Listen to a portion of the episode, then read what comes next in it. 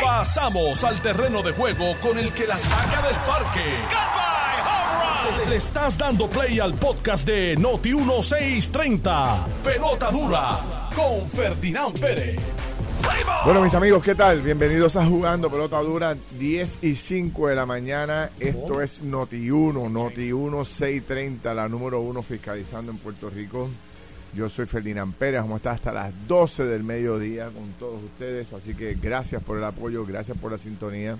Aquí está don Carlos Mercader. Don Carlos, ¿cómo se encuentra hoy lunes? Muy bien, gracias a Dios, contento, Ferdinand. Saludos a ti, saludos a, Chile, saludos a gracias, los que están con nosotros aquí en la radio y también a los que están eh, a través de las redes sociales y a través de Noti 1630, Noti 94.3, recordándole a todos que nos que se pueden conectar y pueden, pueden comentar eh, en lo que estamos discutiendo aquí, Ferdinand Chile y este servidor, por el Facebook Live de Jugando Pelota Dura y el Facebook Live de Noti 1630.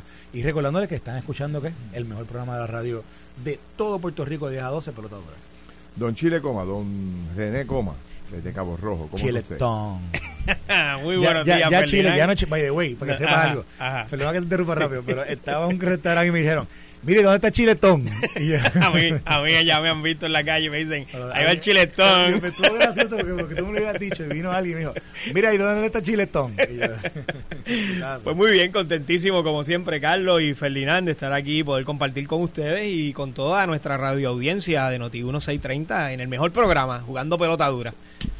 Bueno, jóvenes, el fin de semana estuvo súper interesante, ¿verdad? Eh, muchas cosas pasaron. Entre ellos, ayer llovió de, de, de arroz y masa. Wow. Para todo Puerto Rico. ¿no? Sí. Este, triste, bueno, bueno por un lado, porque hacían días que no llovía y así, así el agua hace falta, ¿no? Pero habían tantas actividades culturales y artísticas ayer que se afectaron, ¿no? Este, encendidos, este, actividades eh, eh, de la Navidad como tal, ¿no? Que estuvieron un poco mojadas, pero aparte de eso, pues se fue la luz también en montones de lugares en Puerto Rico. Yo estuve sin luz el sábado casi todo el día Igual que yo. el domingo casi todo el día. Este, no sé qué pasó ahí el fin de semana, pero Cupey, eh, Caimito. Guaynabo, todo eso, pues, básicamente, no sé cuántos lugares más en Puerto Rico. Además de eso, en términos políticos, bueno, pues eh, ayer eh, ratificaron la candidatura de Juan Dalmau allá en una convención del Partido Independentista en el Centro de Convenciones de Puerto Rico. En Ponce, el exalcalde eh, Irizarry Pavón, bueno, el alcalde, eh, él, él sigue siendo alcalde, está suspendido, pero es el Está alcalde. suspendido, pero sigue siendo El alcalde. alcalde de Ponce, eh, Irizarry Pavón, este, anunció su candidatura a la reelección, a pesar ¿verdad? de los problemas legales que tiene. Vamos a hablar de eso y las complicaciones que trae para el Partido Sí. Popular. Eh, en, otros, en otras áreas también acá comienza en Puerto Rico el caso de la ex representante Milagro Charbonier y hoy sale un poco de la información de lo que tiene la fiscalía en contra de ella. Y si la mitad de lo que dice la fiscalía tener es cierto, va a tener problemas mayores, pero se habla de, de otros datos que, que se rumoran por ahí sobre el caso que llevamos a... La vi a ella ahora entrando, ¿la viste entrando al, al- No, al no, tribunal? pero es que no se parece. Sí, la vi, no se parece, sí. ¿Viste la foto? Ale, No. Alex Delgado dice no se parece, pero... Pero a mí no me parece, a mí me pareció. digo, a mí igual. El, digo, el recorte es distinto. no, lo tiene, no, no sé, pero lo que sí fue... Es la misma, es la misma, ¿no? ¿Qué, ¿Tú crees que se hizo algo? Habla sin no. miedo, habla sin miedo. No, mira, Ah, no bueno, se pero- parece. ¿Y para qué traes el Pero no tema, se parece. No se parece. Ah, bueno, pero ¿a ¿qué te parece? ¿A qué te Bueno, pero... No entendí. quieto. Es temprano. No, no, bueno, yo Mira. no sé. Lo que a mí, a mí me sorprende de ella. Ella está ahí estoica, ahí bien. O sea, eh, eh, Ah, sí, es- estaba- eh, sí, sí, me, pare- me, me sorprendió. Bueno, nosotros cuando, de cuando, cuando describamos ahorita, pues aquí, no, o sea, ya no es Milagro Charbonier, aquí sale hoy en los medios de comunicación el nombre del Cano Y la esposa. Y de la y de la esposa. esposa. Vamos a hablar de eso ya mismito, el Cano de Cataño que está metido, está metido en todos lados. En todo, eh, en cualquier sitio que se, que se jugaron un peso, ahí estaba el Cano dirigiendo Increíble, o, ¿eh? o coordinando. Ay María, o sea, es increíble. Bueno, pues entonces, este hoy también sale otra historia que es eh, aterradora de el testimonio que da uno de los dos involucrados en el asesinato del viejito de 79 años, maestro retirado de la escuela, que, lo mataron por allá por el Guabate, por allá. Deje que les cuente esa historia, que es, realmente le paga los pelos a uno. Y la voy a contar, ¿tú sabes por qué? Porque el error que cometieron estos viejitos, que fue lo que provocó que lo asesinaran, lo cometemos todos, incluyéndome, incluyéndonos. Y, yo también. Por eso, y, lo quiero destacar para que usted vea lo vulnerable que somos a, a la hora de, de, de, o sea, contra el crimen en Puerto Rico. Porque eh, esta historia es increíblemente triste por un lado y da terror por otro. Porque en la historia breve, no lo voy a contar completa, es de dos jóvenes que se endrogan y se beben el mundo y deciden a quién tumbamos hoy. Y se van a la calle a ver qué encuentran y da la mala suerte que encontraron a este viejito. Lo voy a contar ahorita el detalle. Este, Luis insiste en otros temas en la reforma contributiva, dice que va para la Junta y que espera prevalecer allá este ¿verdad? con este asunto que es tan importante para todos los puertorriqueños, que se haga una, reforma contributiva en Puerto Rico. ¿Por dónde arrancamos? ¿Quieren arrancar con, los pipiolos? ¿Quieren arrancar con los populetes allá en Ponce? ¿O quieren este ir para el Tribunal Federal? vamos a darle Listo para los tres. Vamos a darle tata, porque le tata yo creo que... Digo, ah. es interesante el contexto de, ese caso. De los, de los pepiolos, de los independentistas. vamos a hablar entonces de, Tata. Digo, no sé, lo que tú quieras. No, no, bueno. No, vamos, Porque está interesante. que me diga que Juan, Juan Cruz, Juan Cruz, que es el cuarto colaborador del programa, que siempre está con nosotros ahí escribiendo. Juan, ¿de qué, ¿a qué le metemos? Yo voy a, voy a, voy a lo que Juan diga, yo lo, lo, lo, lo hacemos aquí. No, no lo, lo, que pasa es que lo que quería traer la colación del tema de, de María Milagro Charboniel, de Tata Charboniel, es que el tema de lo que tú acabas de mencionar del cano que nosotros llevamos tiempo eh, discutiendo sobre, sobre todo lo que tiene que ver con lo que es la, el dictamen de sentencia del Cano, que aún no, no se le ha dictado sentencia y sabes que hemos discutido en múltiples ocasiones en el aire y fuera del aire que el Cano anda por ahí campeando por su respeto como si, ¿verdad? Como si fuera, es más, el otro día alguien me dijo que lo vio en el Conquistador por allá, que estaba a todo lujo, otra gente me dice que anda en carros carísimos, otra gente me dice que, bueno, que el tipo está pero como si nada. Bueno, aquí alguien me dijo que lo llama y todo, que, que escuchaba el programa de radio y que estaba llamándolo para quejarse de algo que habían dicho y no sé qué más. O sea que a ese nivel, del, sí, a ese nivel. Pues la cosa es que cuando uno ve ahora, por ejemplo, lo que, lo que aparentemente Fiscalía va a presentar como, como testimonio en contra de, de ella, que aparentemente es, o el mismo Cano o la esposa de, del Cano, pues obviamente ya uno sabe cómo es que, cómo es que entonces eh, todavía quizás no ha habido ese dictamen de sentencia, porque aparentemente el Cano va, va a jugar un juego, un rol importante en este proceso. Y yo te, esta mañana tú y yo te estábamos texteando temprano a las 6 de la mañana, cuando estábamos discutiendo que sale en algún momento, en el creo que fue en el caso, no sé si en el caso de Sixto George o uno de estos casos, que realmente es este, esta investigación la que eventualmente conduce al Cano, porque fue que primero atrapan a la esposa del Cano en un esquema ilegal que ella creo que creo que mientras trabajaba para esta oficina tenía un supuesto destaque en otra y en otra oficina y estaba cobrando un dinero que no estaba que estaba facturando ilegalmente. estaba destacada en el Fondo de Seguro de Estado y el Fondo de Seguro de Estado se, se autodestacó, la destacaron en la oficina de primera dama. Perdón, en la oficina, de, Charboniel. Más y, de ahí tenía un destaque en, en, Cataño, para ser primera dama. Y cobraba o facturaba, creo que era, no sé, estoy seguro si era la oficina de, de Charboniel, o como era el mambo, pero pero era era como un, un pastelillo. No, no, tenía Un, buen pavito adobado ahí. Un un pastelillo. Esas cajas llegaban a todas partes. Pero que es por porque dan con ella que entonces pican el cano. Y el cano, cuando está negociando su inmunidad, ¿verdad? Para él, o, no, no su inmunidad, perdona, porque no, tiene inmunidad, cuando, negoció su, culpabilidad, parte de la negociación fue sacarla a ella del proceso.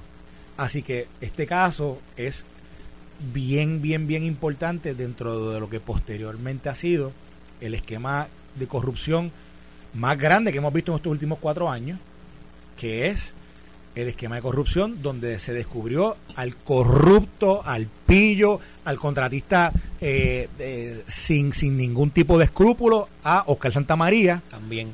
Haciendo lo que, lo que hizo con todos estos alcaldes. Pero realmente de aquí es, que viene. de aquí es que viene. Es el cano que mete a Santa María. supuestamente. Supuestamente Cuando tú me dijiste esta mañana, yo recordé aquel debate grandísimo de cómo era cuando, cuando gestaron el cano por primera vez, o sea, cuando acusan el cano por primera vez que había tanta y tanta tanta especulación y todo ese tipo, de, tipo de cosas, pero la línea de Carlos es la correcta. Yo he hablado con varias personas que dominan el tema que me dicen que es cuando tienen a la esposa del Cano en la mira, que él para tratar de protegerla, entonces tira el medio a Santa María. Y Santa María y él tiran el medio a media humanidad. Y por ahí es que se va todo el mundo. Por eso es que este caso es importante. Este caso lleva tres años. Sí, es súper importante. Es un caso bien importante. bien importante. Y yo no sé, eh, yo no sé exactamente qué puede salir que salpique a otras personas en este caso particular. Mm.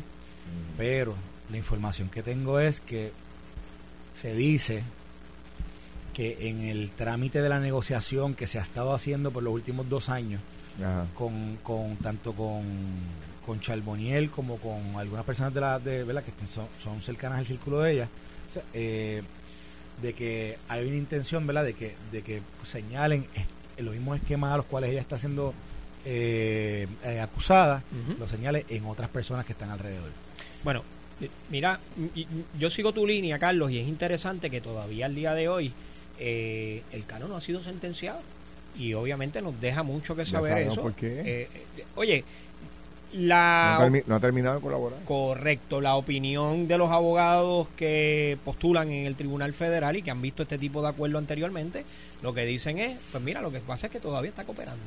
Todavía no se hace, no se cierra este capítulo para De hecho, a mí me hicieron un comentario sobre el caso de Anaudi, perdóname que te interrumpa, sobre el caso de Anaudi que me decían que por qué es que no lo han sentenciado y es que una o dos de las personas que fueron acusadas por el, por el testimonio de él eh, le están dando un nuevo juicio eh, y entonces, mientras esos juicios estén activos, eh, ellos no, no, no, lo van a sentenciar en gran medida por eso. Así que el cano, ya tú sabes. Exacto. Pues, lo otro que quería decir, y es un giro a, la misma noticia, pero en, en un área diferente que no hemos tocado, es Ferdinand. Fíjate cuando leemos cómo es que se llevaba a cabo este esquema de corrupción dentro de la oficina de Tata Charbonian.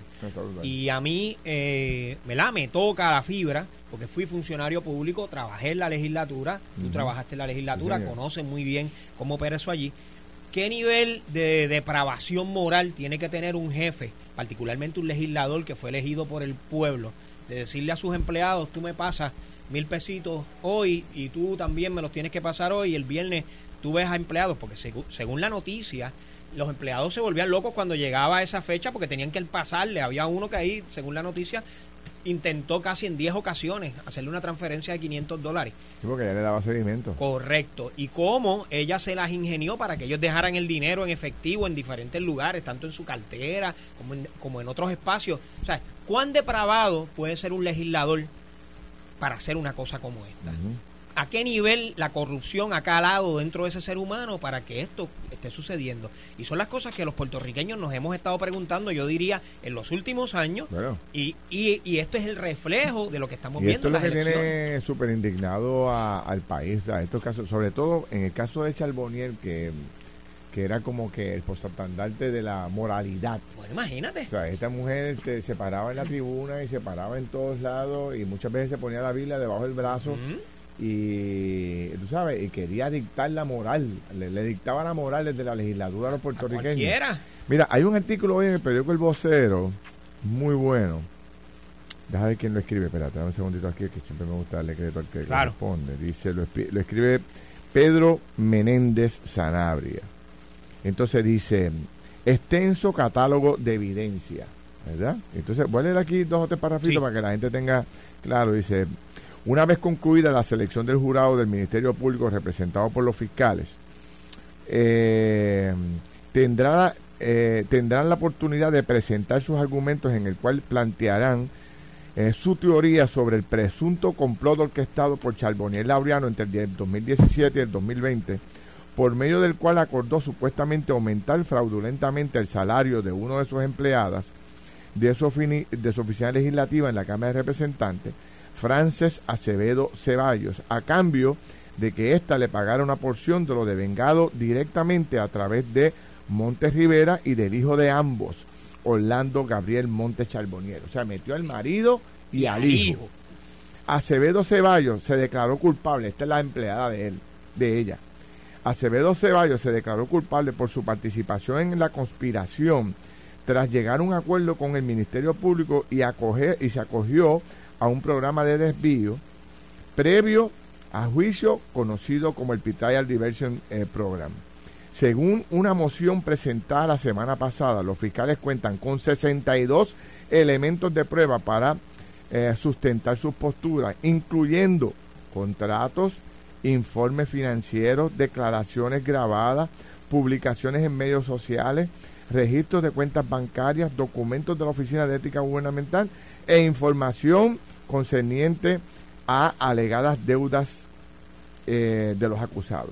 El Ministerio Público también adelantó al tribunal que la evidencia recopilada incluye extractos de conversaciones realizadas a través de plataformas electrónicas y teléfonos celulares, como es el caso de la captura de pantallas de mensajes de teléfono móvil de Roxana Cifre Maldonado, ex esposa del convicto alcalde de Cataño, Félix Delgado Montalva. Ex esposa porque después de Revolú se separaron. Se separaron, supuestamente.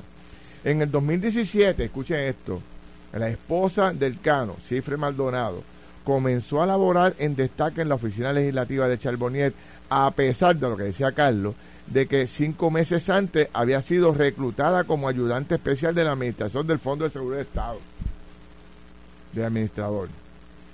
En julio del 2020, la ex esposa de Alcano eh, y Montes Rivera, la empleada despedida, de la dependencia tras la diligencia de una orden de allanamiento en la residencia del ex legislador por parte de los agentes federales. De acuerdo con el licenciado Rebollo Casaldú, Cifre Maldonado será una de las testigos eh, de, la fiscalía durante el juicio contra el exalcalde, contra la ex eh, candidata representante o la candidata representante. O sea que tienes a la esposa del Cano eh, como, como, una, como una de las testigos fundamentales. También el ex empleado de la oficina de Charbonnier, Jonathan Alemán, que fue, eh, creo que este fue candidato a alcalde en Luquillo o, presidente del PNP en Luquillo. Y, director de una agencia. Bueno, y, no, no, no, no, no, dirigía una agencia. No, era, era empleada de ella. Sí, él fue empleado de ella. Él, era, él era la mano derecha de Charbonnier. Pero él no preside una organización o algo. Es que yo, a mí me, yo lo recuerdo por No, no, él aspiró, él aspiró a una posición. El otro testigo es el expresidente de la Cámara de Comercio, Luis Gerbolini. Cosa que me pareció extraño. No sé qué tiene que ver Gerbolini con esto. Eh, otros elementos de la prueba que desfilarán en la sala fueron incluidos en el acuerdo de admisión de culpabilidad de Acevedo Ceballos, quien vio su salario neto bisemanal aumentar de 800 a 2.900 dólares bisemanales. O sea, se ganaba cuánto? 5.600 eh, pesos. 5.600. 800. 5.800 pesos mensuales. De, 8, de 1.600 a 5.800 eh, dólares. El documento planteó que una vez indicado el esquema, Acevedo Ceballos, el ayudante, eh, realizó pagos bisemanales de mil y de mil quinientos, que era lo que tú decías ahorita, Chile, en ocasiones directas en efectivo a Charbonnier. Laureano, mientras, eh, mientras que en su otro de, eh, mientras que en otros dejaba el dinero en lugares previamente acordados como el interior de la cartera de la legisladora. Uno de los intercambios detallados en el escrito ocurrió el 27 de octubre del 2019 y luego de que Acevedo Ceballos intentó realizar en 11 ocasiones una transferencia de 500 dólares por medio de ATH móvil a, eh, al teléfono de la representante Milagro Charbonier. Y mira el mensaje que ella le enviaba. Eh, Fran, ¿le pasaste el dinero a Orlando? Este es el otro empleado. Fran, ¿le pasaste el dinero a Orlando? Escribió Charbonnier Laureano, en su entonces, eh, en su entonces empleado, a lo que respondió, no porque he tenido problemas con la transferencia en, ocho, en 11 ocasiones. Eh, así que, obviamente hay evidencia contundente contra la legisladora. Hay dos testigos que son sus dos empleados de confianza, que Carlos dice que le corría todo. No, este tipo, este, este alemán. Ah, eh, se llama, te voy a decir, se llama, este, acabo de leer el nombre, caramba, espérate. Alemán, algo, ese era el que la Jonathan Alemán. Jonathan Alemán. Mano derecha. Y yo, ese era el que hacía Tienes a la que se declaró culpable. Tienes a la ex esposa o a la esposa del Cano. Y según aquí dice, a Luis Gerbolini, que fue presidente de la Cámara de Comercio. Que es una persona seria, por lo que yo conozco, Luis es una persona muy seria. Veo, veo bien complicado el panorama para ella y para su esposo, ¿sabes? Bien complicado. Orlando es el esposo de Data. Este que, eh, este que, este que ella dice, eh, Fran, le entregaste los chavos a Orlando. Orlando es el esposo de Tata Charbonnier. Sí, en este caso es sorprendente que ella, que ella haya decidido entrar ir a juicio. ¿Verdad? Porque no, porque ¿verdad? pareciera, pareciera que este caso está bastante complicado, complicado para ella por lo que se, por lo que se presenta. Obviamente está la presunción de inocencia, pero por la, por lo que se ha expuesto públicamente, pareciera que hay, había ahí hay mucho testimonio en su contra y, hay mucha prueba que, puede verdad que, ser nociva para para su para su la posibilidad de ella ser airosa allí. Mira tenemos más análisis de eso y también queremos entrar en lo que pasó con el PIB mira y Jonathan Alemán Arce trabaja actualmente para el departamento de corrección me dicen. Así ¿a dónde? para corrección.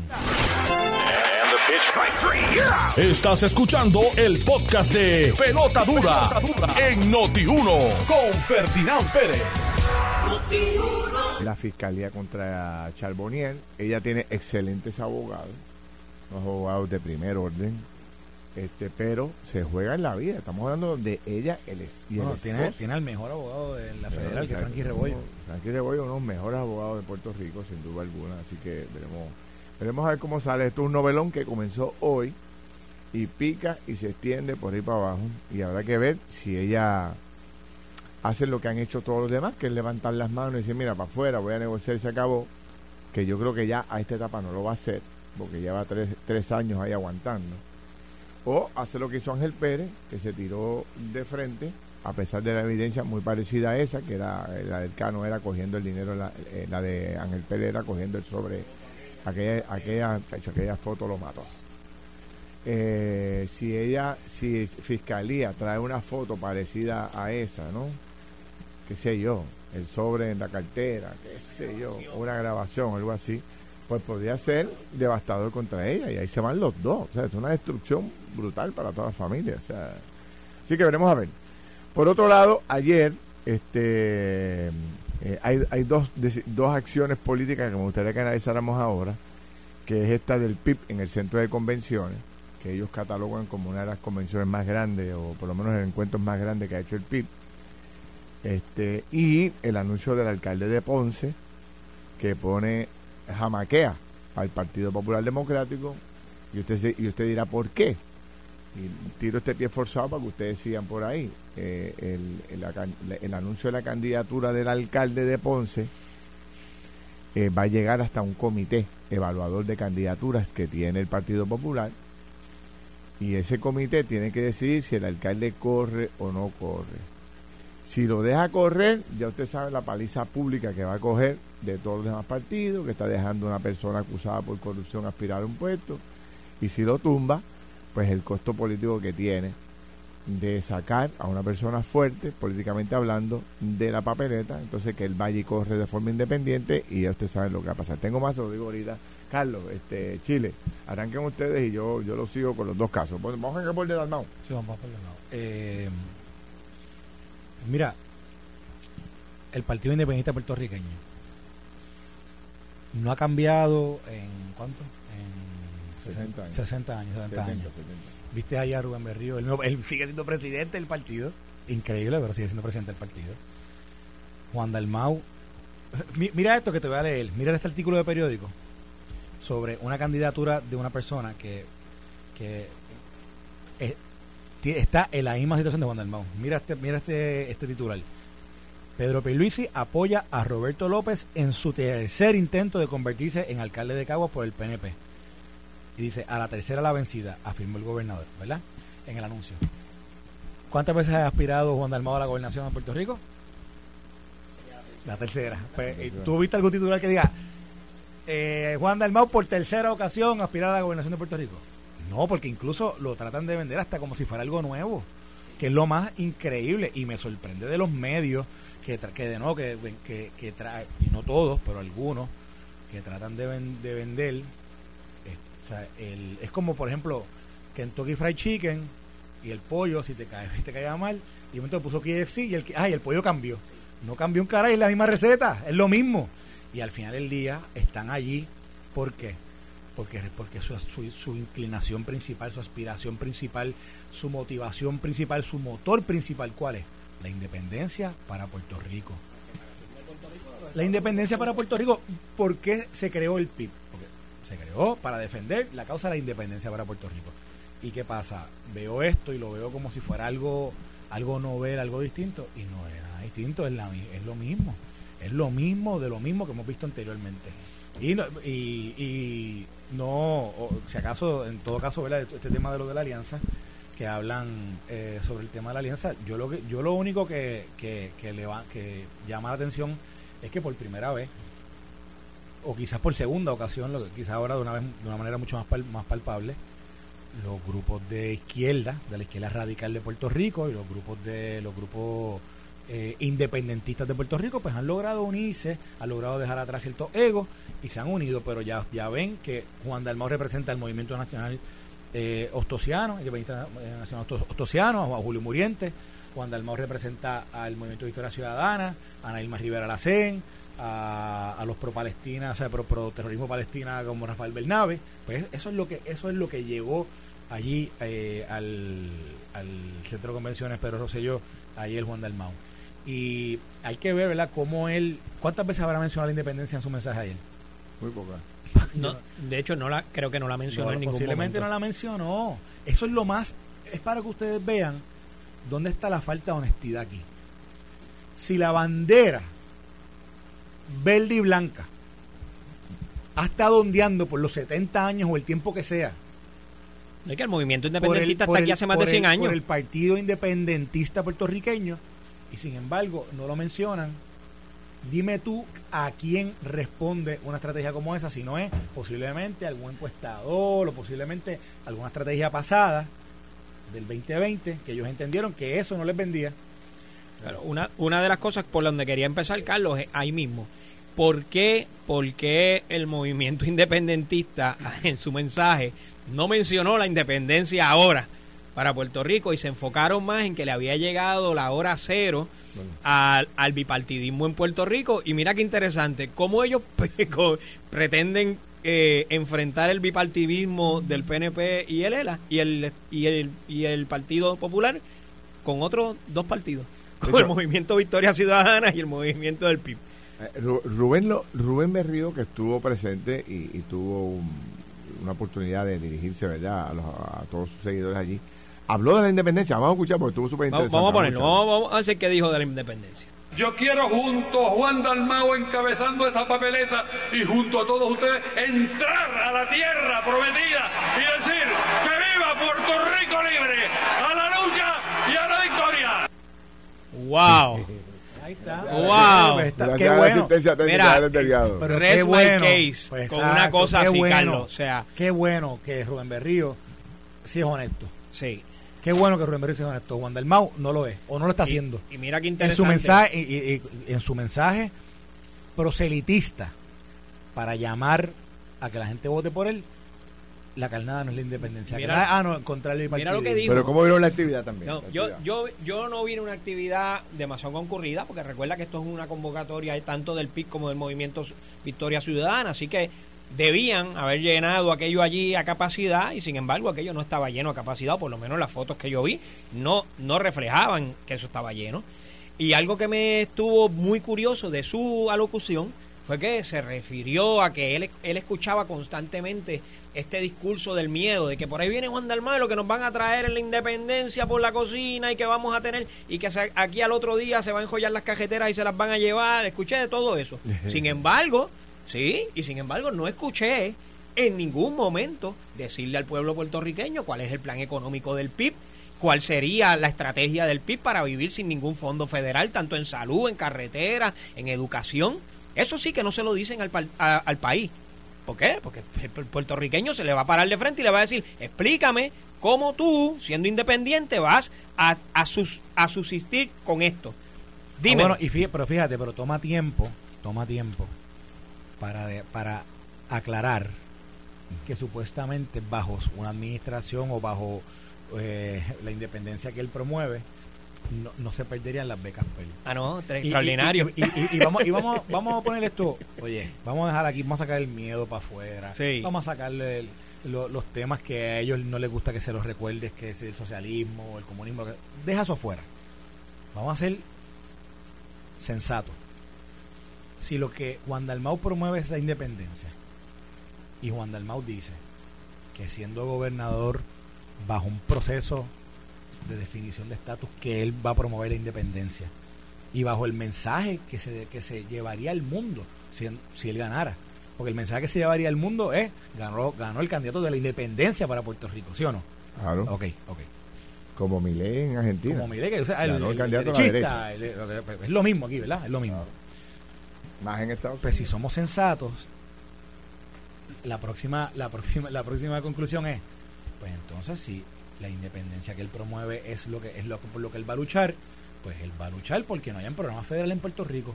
Eso no es un miedo que alguien quiere meterle a nadie. No, eso es la verdad. realidad de lo que él promueve. Ah, que no va a llegar al otro día. Pues, pues yo no sé, porque yo no sé, yo no sé cuál movimiento eh, se, hará en ese momento en pro de la independencia, no lo sé. Eso nadie lo puede, eso nadie lo puede eh, estipular de que cómo va a ser el día siguiente. Pero pero lo que él promueve, promueve un Puerto Rico sin eso. Y yo no veo por qué él tiene que estar escondiendo. No, no, no, eso no es verdad, que yo no. Hermano, sí es verdad. Entonces, y yo él lo abrazo porque sí, él está diciendo, no, no, no, yo con mi lucha por, la educación, yo identificaré cómo es que esto lo vamos a sustituir. Pero es la verdad. Es que tiene que, decirlo como es. Entonces, cuando él niega eso, yo digo, pero ven acá. O sea, eh, eh, eh ¿cómo, ¿Cómo se diferencia Juan Dalmora, que supuestamente él critica de otros, cuando, cuando intelectualmente no está siendo honesto con lo que está promoviendo?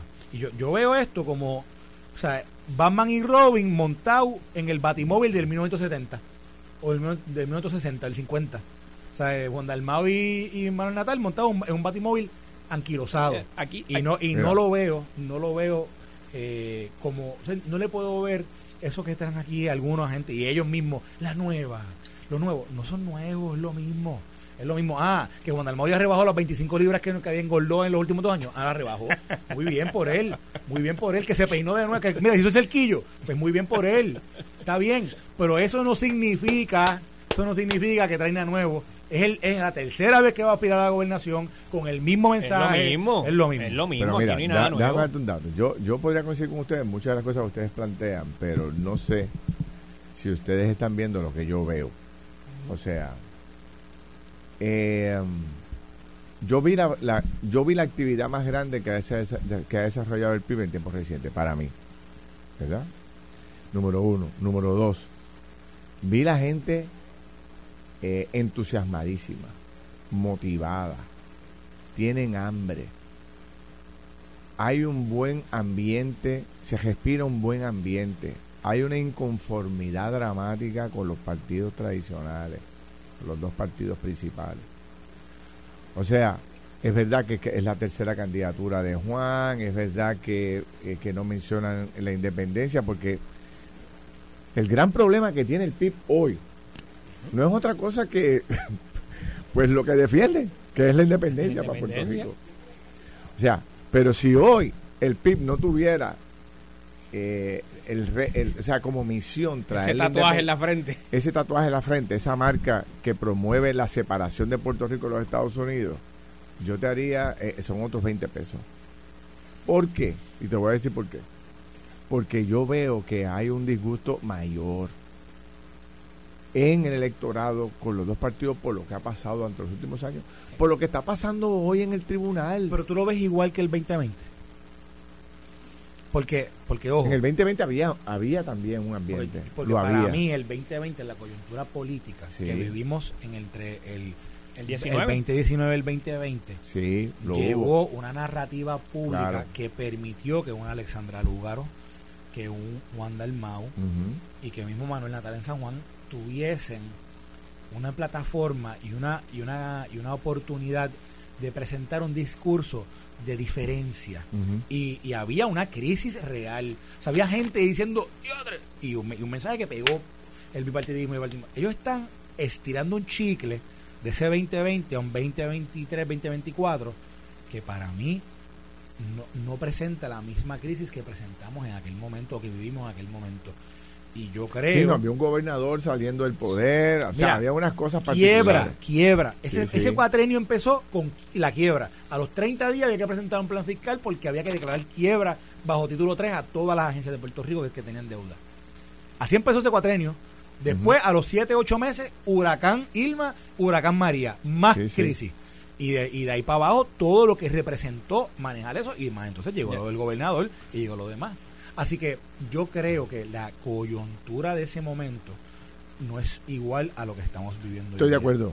Hay unas diferencias, pero yo veo, este, sigo viendo este, con mucha presencia el disgusto de los ciudadanos. Obviamente la gente no está dando un brinco eh, salvaje hacia el PIB. ¿Por qué? Porque obviamente promueven algo que los puertorriqueños, la inmensa mayoría, no quiere, que es separarse de los Estados Unidos, que es la... Per o sea, esta, esta mañana hablaba yo con dos personas que estaba desayunando a la maestra de ellos que me decían, mira, Ferdinand, este, estábamos hablando de la, de la cosa del PIB. Me decía, cógete el mejor, el mejor ejemplo es lo que pasó con María. O sea, si Puerto Rico no tuviera la relación que tiene hoy con los Estados Unidos, ¿cómo hubiésemos levantado este país este, sin, ese, sin esos 100 mil millones de dólares? O sea, ¿cómo lo hubiésemos hecho? Por dar un ejemplo nada más, por dar uno. Tú sabes. Pero yo, a pesar de que sé de que el país rechaza la independencia, está loca por darle un golpe al PPD y al PNP. ¿Por qué? Porque en los partidos, los dos partidos, han fallado en temas fundamentales. En el tema de la salud hemos fallado, en el tema de la educación hemos fallado, en el tema de resolver el estatus hemos fallado, hemos fallado en el tema del desarrollo económico, o sea, hemos fallado en un montón de temas y hemos fallado en el tema de la corrupción. Y entonces la gente está hastiada porque no ve de una vez y por todas un cambio significativo en todos lados. Ahora mismo, hoy se va a ver, hoy empieza uno y dentro de un par de semanas empieza otro, que es el de Wanda Vázquez también. de Wanda Vázquez. O sea, que es una ex gobernadora de Puerto Rico, que la prueba contra Wanda Vázquez es muy limitada y yo creo que va a salir bien, pienso yo. Pero no, no empece a eso, le mancha el historial político al país. Pues, pues, está bien. Y Wanda ahora carga Mira, mira, mira. Déjame, yo estoy de acuerdo con, lo que tocas de decir de lo del evento de ayer. Creo que es un evento vistoso. Un evento con hambre, se ve con deseo, tienen ganas. Oye, se ve. Y, y para terminar la línea, yo no creo que ayer estaba la gente de Victoria Ciudadana allí. Sí, estaban. había varios estaban allí. bueno, yo vi a. fue una actividad del PIB. pero está bien, pero una actividad del PIB. Pero estaban allí. Pero no era una actividad anunciada donde estaban los dos partidos integrados. Pero, estaban los líderes allí. yo vi líderes Se pudo haber metido gente, claro, pero no era, un no, no, era una actividad convocada por ambos. Era una actividad del partido para ratificar a, a, Juan. Pero, ya, yo tendría, ya, harán algo para estar juntos y veremos a ver cómo yo tendría que asumir pues yo, creo, y yo creo que el pueblo debería asumir que lo que haga el PIB está la ciudadana y lo que haga el claro, está el PIB. Estoy de acuerdo. Y yo te digo, y yo creo que para Juan, yo creo que no fue la mejor la mejor decisión de, no fue esa unirse a Victoria Ciudadana y después tengo, otros elementos para eso pero pero yo veo la candidatura de Juan como la vi en el en el 2020 la veo con fuerza la veo con hambre la veo más organizada la veo entusiasmada cuando esta gente habían ido al centro convencional a hacer un evento de este nivel o sea, eh, del mismo nivel que lo hace cualquier partido político. pero ellos, pero o sea, si el Partido Popular convoca, pues puede tener mil más, mil menos, dos mil más, dos mil menos. Si el PNP convoca dos mil más, tres mil más, tres mil menos. O sea, eso, no, eso no es gente, eso no eh, son números. Pero hemos visto a un Rubén Berrío haciendo actividades previas de hace años. Bueno, pero hace 20 años atrás. Está bien, pero lo que te quiero decir es que no es la primera vez que el PIB convoca. la convocatoria más grande del PIB era en la Plaza de Lares. Sí allí o frente al partido o, o sea, ellos han tenido convocatoria y si hubiesen llevado a esa gente a la Plaza del Área eso un, un eventazo porque era muchísimo más muchísimo más gente de lo que ha ido en años anteriores yo creo lo como tú estás diciendo que ellos que la campaña sí está o sea, Yo no vine a nuevo, Carlos, es que yo no vine a nuevo. Bueno, para, para, en, en, la, en la narrativa del mensaje, si hay algo distinto. Bueno, lo dijimos lo, primero que hemos dicho, que han eliminado la independencia, o él, él la eliminó de su... De Porque él lo sabe. De su vocabulario. Y, entonces, y entonces, evidentemente, si, si miras a quién le llevó el mensaje y de dónde viene sus propuestas, te das cuenta con quién está trabajando.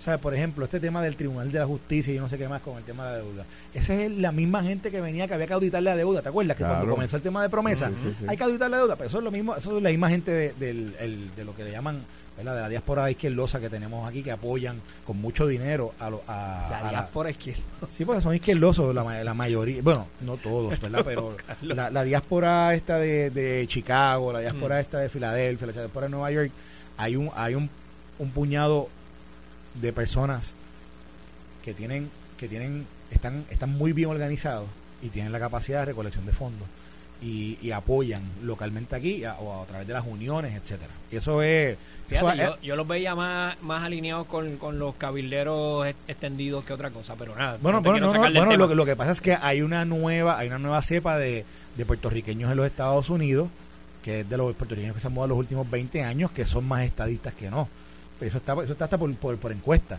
Pero, pero, la, pero la, los puertorriqueños de hace 50, 40, 30 años, yo diría, yo diría que hace 60, 50, 40, si tú vas a, si tú vas a, a, la ciudad de Nueva York, si tú vas a la ciudad de Chicago, si tú vas a la ciudad de Filadelfia, a la ciudad de Connecticut, si vas a la ciudad eh, yo diría que esos estados mayormente tienen una organización independentista grande. Dice y, son los que promueven esto, estas ideas izquierdosas y que apoyan a Juan. Mira, Eric Martínez dice en las redes, no se va a votar por estatus, se va a votar por administradores.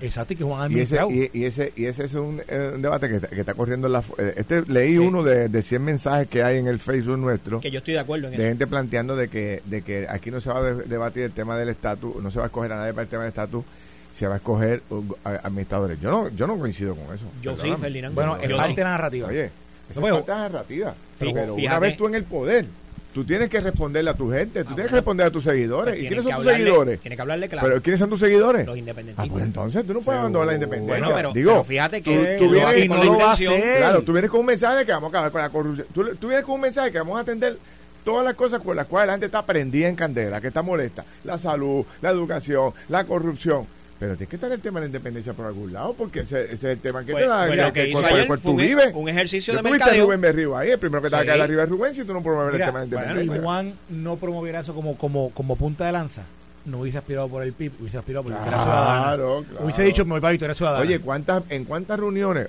recuerden que Juan es amigo nuestro. Sí. No te hemos estado en 20 reuniones con Juan que a Juan se le dice, o otras personas le dicen, amigos nuestros, le dicen, Juan, coge por los populares. Si tú coges por los populares, tú eres gobernador. O coge por qué sé yo, por otro y él dice, yo no puedo coger peso, pero yo soy independentista. Exacto. O sea, él es independentista. Pero él está claro. ¿Tú sabes? Él está claro. Bueno, lo que pasa, sí, pero, pero en, el, en el mensaje que lleva es, es donde está el agua turbia. El agua turbia. Lleva porque quiere ganar y, votos. Y porque, y porque antes se llamaba, y porque antes se llamaba Kentucky Fried Chicken y ahora es KFC, no quiere decir que el pollo está pescando votos. Esto fue el podcast de Noti 1630. Pelota dura con Ferdinand Pérez. Dale play a tu podcast favorito a través de Apple Podcasts, Spotify, Google Podcasts, Stitcher y notiuno.com.